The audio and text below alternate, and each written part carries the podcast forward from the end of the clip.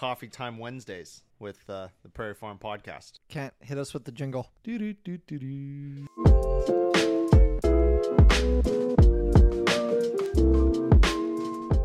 Welcome back to the Prairie Farm Podcast, Coffee Times Wednesdays. Sorry we missed Friday, guys. Yeah, sorry we missed Friday. We have like close to 10 episodes that we need to publish, but Yeah, we're so close. but we have not given up on the uh, third episode of the prehistoric prairie. That's coming. I, I was working on it just the other day. the water docu series. Yep, we're still working for you.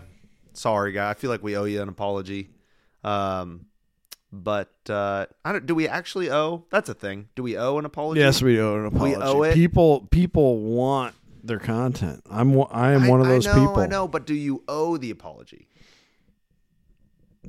I guess if at any point we told you we're every Wednesday and Friday, then yes, we owe you an apology. It was implied. It is implied. All right. All right. I remember what one of the podcasts I listened to. They didn't post for like a month and a half, didn't give any explanation, and then came back and were like, "Man, we got all these hate messages. Like, what you guys doing?" I'm like, "Yeah, because we're angry because we were expecting to listen to that on the way to work on Friday." Have you ever heard the song by the Kaiser Chiefs called I think it's called uh Angry Mob. And uh just those I maybe we should just reach out to the Kaiser Chiefs and be like, "Hey, can we use can we use this song for our podcast Hmm. music?" But uh, not because you listeners are the Angry Mob, but the the words of that song are so good, man. They they kind of describe the the the modern times starting with the invention of the printing press. As soon as information could be shared in a massive way, Yeah. um, the angry mob existed. Hmm. And you know what's crazy? What is that? Is it Mark Twain that says, I've rarely ever met an insane person, but in a group, I believe it to be a necessity. Not like one. I think that's the third time you've said that on this podcast. on the on the podcast. I think about it a lot because we're nuts when we're in a group. We don't think like normal humans. Yeah. We're hyper aware of what other people are thinking of us. but you know who does? Listeners to the Prairie Farm podcast. They know how to think like normal humans. You guys know how to think, and that's why you're here because you thought and thought it worthwhile. Um, I feel like there was a thing, another thing I was gonna say last week. I had this big hype up. I can't find the article anymore, but I'm gonna give you guys the gist. It's either in Idaho or Colorado. There's this road people are wanting to build. The problem is it's going to cut right through uh, this wildlife kind of refuge area, and there's a few different endangered species in there. And the problem with that is you'd basically be cutting like one of them's a turtle and the other one is something small, I can't remember. But they like can't cross a giant interstate. So you're cutting their habitat in half. You would literally be creating two different genetic um, strands and and then we'd have to have tons of public money helping these turtles, you know, find mates if they need it. Anyway, the point was the road people are arguing for the road because it would cut the commute for a lot of people um, to about a little over a third of their current commute. And if you do that in terms of man hours over a year, it was it was something crazy, like like two point something million man hours would be saved every year um, by cutting this commute. And so it brought us to the forefront of at what point is conservation not worth is not a price worth paying for efficiency right if you're in iowa and there's a few people there and you rip up 100 acres of prairie to plant corn well then it's not a big deal. But if there's only a thousand acres left and you rip up a 100 of them of prairie then that is a that's a scary thing. So at what point where's the line? And i don't know but that's not actually my topic well, today. uh, it goes back to the, uh, something else that we say all the time on the podcast. You have to see value beyond the dollar, and what what has got us to a point in world history where efficiency has to be such a priority. Yeah. And is and whatever has got us to that point is that worth it? And um you know, I think that's a really hard question to to ask and to answer, but it needs to be, you know. yeah it, And- it is it is you, and when you- difficult and when you boil down all aspects of conservation, uh, it it all boils down to that, right? Yeah. Cuz it's not it's not just money, right? Those are like some of those people are parents getting an hour less with their kids every day, you Mm-hmm. know. Now I, it's very easy to romanticize it, you know, realistically. If you take what we spend our time on, Yeah, it's that's probably what I was thinking. time What's that Facebook. time vacuum going to be filled with? Yeah, you know, baking TV. pies for the homeless. I don't think so. yeah. Sweet, more volleyball tournaments. Yeah, yeah, yeah. So I, I, I, I get it. It, it goes, it goes both ways, and I don't know where the line is. There's a line somewhere. I don't know where it is, but that's not my topic. And we're on a time crunch today because Ken and I had a fun time today. We, you want to tell them what we did? Can't you? Tell Yeah, we hand seeded uh, a prairie for a guy yeah. who I I was thinking about it. Um, I'm not sure. I know obviously a lot of his stuff was was uh, uh, part of a CRP, you know, plan. But I was kind of wondering if the stuff that we did because um, he basically was he cleaned up an area that got leveled by the dere- most or two derechos ago, Man. and uh, all these trees got knocked down on his property. Yeah. And he's like, you know what? I'm going to clean up that area of down. I've trees." never seen someone clean up down trees as good as this. Yeah, it was awesome. Yeah. And uh, um, he's like, I'm going to put some prairie there, and I'm guessing that part of uh, the planning that we did for him probably had to come out of his It, yeah. his own Yeah. pocket. It's not a CRP thing. and so, uh, you know, kudos to him for having that vision and wanting to Absolutely. do the right thing and do and doing the right thing from the standpoint of prepping the ground really well. Yeah. But he had some bigger fields as well that are in CRP, Yep. and Dad was planting that. And but Dad's about to be at another field, and and we got to bring him seed. So I got to be boogieing out of here in like ten minutes, and Kent's gonna have to do all the editing for this podcast and get it up. um, but uh, you got a topic? Uh, yeah. So, uh, good old Luke Fritch uh, sent me an awesome. It wasn't really an article. It was more like just a link that was like, "Hey, did you know this was a thing?" And uh, it was. Uh, let me look up the website just to say where it's from. But it it's it has to do with our uh, national forests. So there's national forests all over our country. I don't know. I think Iowa might have one national forest, maybe two.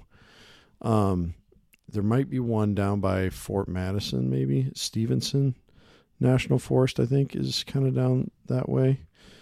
I think, um, but uh, I would say most states have a national forest, at least one. And uh, so this is from um, USDA.gov and uh, Forest Service USDA.gov, so fs.usda.gov and uh, it's talking about tree cutting on uh, national forests. And it says right here most national forests allow users to harvest trees for personal use, firewood, and how timely is this? What do you think the other thing you're allowed to harvest a tree for? Ooh, lumber. Christmas tree. Oh, So firewood and Christmas. and tree. Christmas trees, but you must have a Forest Service issued permit and you must follow specific guidelines, which can vary from forest to forest. I don't think we got a permit when I was in California. Me and some friends went out to the mountains and just chopped down a tree for Christmas. Oh man, you're you're, you're risking it now. I'm confessing. Uh, and uh, so, so here are some general guidelines. Um, just just some. Uh, there's. Uh, let me see here. Okay, so these are these are some specifics that I think people need to know about. So the tree you choose must be at least 200 feet from main roads, recreation sites, and campgrounds. Can you just picture someone like going in between two pop up campers and be like, "Excuse me," you know, we were like- using that for shade. yeah, but I need it for a Christmas tree. It's for- July 14th. well, that's another thing is it has to be. Uh, most holiday tree permits are issued in November. Know your location, the weather, and your ability to tra- traverse through the snow. So they're saying too with this, you know, you could be hiking way back into some of these areas, you know, to find a perfect tree. Uh, but that can bring some danger, especially since you know you're not getting a permit till November, Yeah. and most of our national forests, especially that have Christmas tree species in them, are going to be at northern latitudes. You know, you could have some pretty nasty weather, yeah. and so um, that was another thing. Also, um, It says select a tree with a trunk that is six inches or less in diameter and prepare to cut the tree no more than six inches above the ground level. Um, select a tree from overstocked areas and thickets. Watch restricted areas and cut only one tree per tag. Attach your tree tag to the harvested tree before placing in your vehicle. So there are some like really specific rules you have to follow there. But I think it's awesome to, you know, like that's something that I bet a lot of people I didn't know about. Yeah. but a you lot of people. defiled a bunch of people's conscience knowing that they now Yeah. knowing that they need a permit. Well, no, I'm just saying like they. I think it's cool that we're allowed to go just hike into the, you know, federally owned land like that, and national forest land. So this isn't all federally owned land, and the way they worded it, it doesn't even sound like it's all national forest. But uh, I think it's pretty cool to do that, and uh, I'm gonna try and get Fritch and uh, my family to start a new tradition. I think we're gonna have to go find a, uh, you know, somewhat close national forest. Like, man, don't you think it'd be a lot of fun to like turn into this big kind of scavenger hunt and and uh, go find a Christmas tree every year? yes, yes. Christmas tree competitions, but they have to be found. Well, well, and what what I was Not thinking, grown. what we could do is you could like, so let's say you know as our kids get older and more capable, you know, they like all find like a tree that they think is perfect. You like take pictures of them all, hike up to cell service, and uh, like send out the pictures to a panel of family and friend judges to choose which one Yeah, is yeah, best. yeah. And have like some, you know, like there's all sorts fun. of fun things you could do with it. But another great way to get people outdoors though, and appreciating those areas around us, Dude. which is where we find that value that protects those places. That is a great idea. Get outside, find a Christmas tree, hug a tree, live under a tree, move out of your house, which was once a tree, to live under a live tree. just don't cut it down within 200 feet of Nicholas's pop-up camper. yes, within 200 feet or not in November. So, and get a permit. it has to be in November. Or later. yeah, yeah. Dude, dude, dude, dude, dude, dude, dude, dude. So I'm going to read you a little thing off of this article. As the warmth moves to higher latitudes, farmers may notice the sweet spot for the corn belt moving for- further north. Basically, they're saying it's too dry. But they also said, I want to be fair, because uh, the multi year droughts aren't necessarily new to the region, as many farmers can think of stretches of dry conditions. However, Todey, who's an expert and uh, director of Midwest Climate Hub, said these periods are becoming more frequent due to changing climate. Um, and even though the sentence I just read earlier was talking about it being moved north, it's actually there's signs that the Corn Belt is moving west and north. So from Iowa and Illinois and northern Missouri to Nebraska and north and south Dakota and Minnesota. Well, after being in Nebraska, I can tell you, it can only move so far west. yeah, yeah, that's fair. That's fair. But but the whole point is that the drier conditions aren't um like the drier conditions here are, And- are worse than they are there. Yeah. And well, they also were saying that. So part of how they read this was where were the best yield fields? So like fields that were yielding over 250 bushel an acre, and there was only a few. There was like 20 spots or something like that. Um, 36 sites. Uh, 21 of them were north of Interstate uh, 80, and that apparently is not normal. Um, to have that many of your best yielded spots, of 31 of them, or 20, 21 of your 36 to be north of I 80. I see. So they they didn't just test 30 sites. They looked at data from probably a whole lot more sites. And they went with their top 36. Yep. And of those 36, 20 of them were north of 80. Yep, exactly. Well, I mean, the USDA every year knows how many bushels come out of basically every field. Uh, you're supposed to Yeah. report it. Yeah. Um, Okay. Yeah, Yeah. That makes sense. Through the FSA. Yeah. Yeah, yep, through the FSA. So uh, that is fascinating. I mean, they just redid the um, the zoning for what uh, for the growing zones, Yeah. and and that I'm sure. I bet if we were able to pull up maps and graphs, there would be a lot of parallelism with where corn is growing well and how they shifted the zones. Yeah.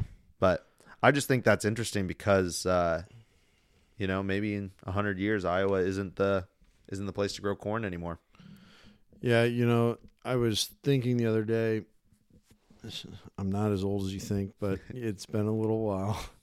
Uh, I had a friend in college, and this was probably 15 years ago, and they lived down south, like in Tennessee, and they went home for Christmas. This was back in the days where everyone would post photo albums on Facebook, you know, Yeah, after they like went on a trip or something like that. yeah, they photo dumped.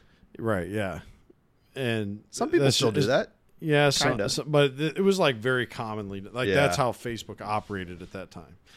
And so this friend, she did an album and she titled it My Green Christmas. And we went to college up in Wisconsin, so it was like a way of being like, uh, you know, it's it's nice and warm down here, but you guys and I've just, you know, for whatever reason that's like stuck in my memory. And I was thinking the other day, it's like, it, obviously the leaves were off the trees and everything, but she was talking about like the grass is still green, you know, it's in the 40s, 50s, stuff Yeah. like that. It's like, man, grass is still kind of green around here. Yeah, yeah, You know, it's like we could have our own photo dump now yeah, at this latitude yeah, titled My Green Christmas because the grass is probably going to be green at Christmas. yeah. They're not. I don't. I mean, it was what, 60 degrees last week? We were talking to a customer. 40 today, degrees today. I don't think we're looking at getting any precipitation before Christmas, and so I don't think we're getting any any white Christmas. Yeah. All I want for Christmas is for everyone to change their habits so that we have a little better climate going forward for the next hundred years, and I feel like that's not too much to ask. Nope. Anyway, that was me being facetious. People, It's not too much to ask. It's it not too shouldn't much be. to ask. It's it's good It's- for it's everybody. The perfect amount to ask. it's good for you, good for us, good for your. What if we start a campaign like "Do it for Nicholas's Christmas"? Do it for Saint Nick's Christmas. I'll take that. Uh, man, Sir, I want to save. we might have actually climate. stayed within 15 minutes. We haven't done that in third. Nope, 17 minutes. Nick's All gonna sing Christmas shoes now as we as Christmas shoes. you know the most overplayed song on like Christmas radio stations that make you feel All I want for Christmas is shoes. That. that that's the one I think. Yeah. yeah, yeah, yeah. All right, all right, all right. All right. Thanks so much for hanging out with us. We'll see you guys soon.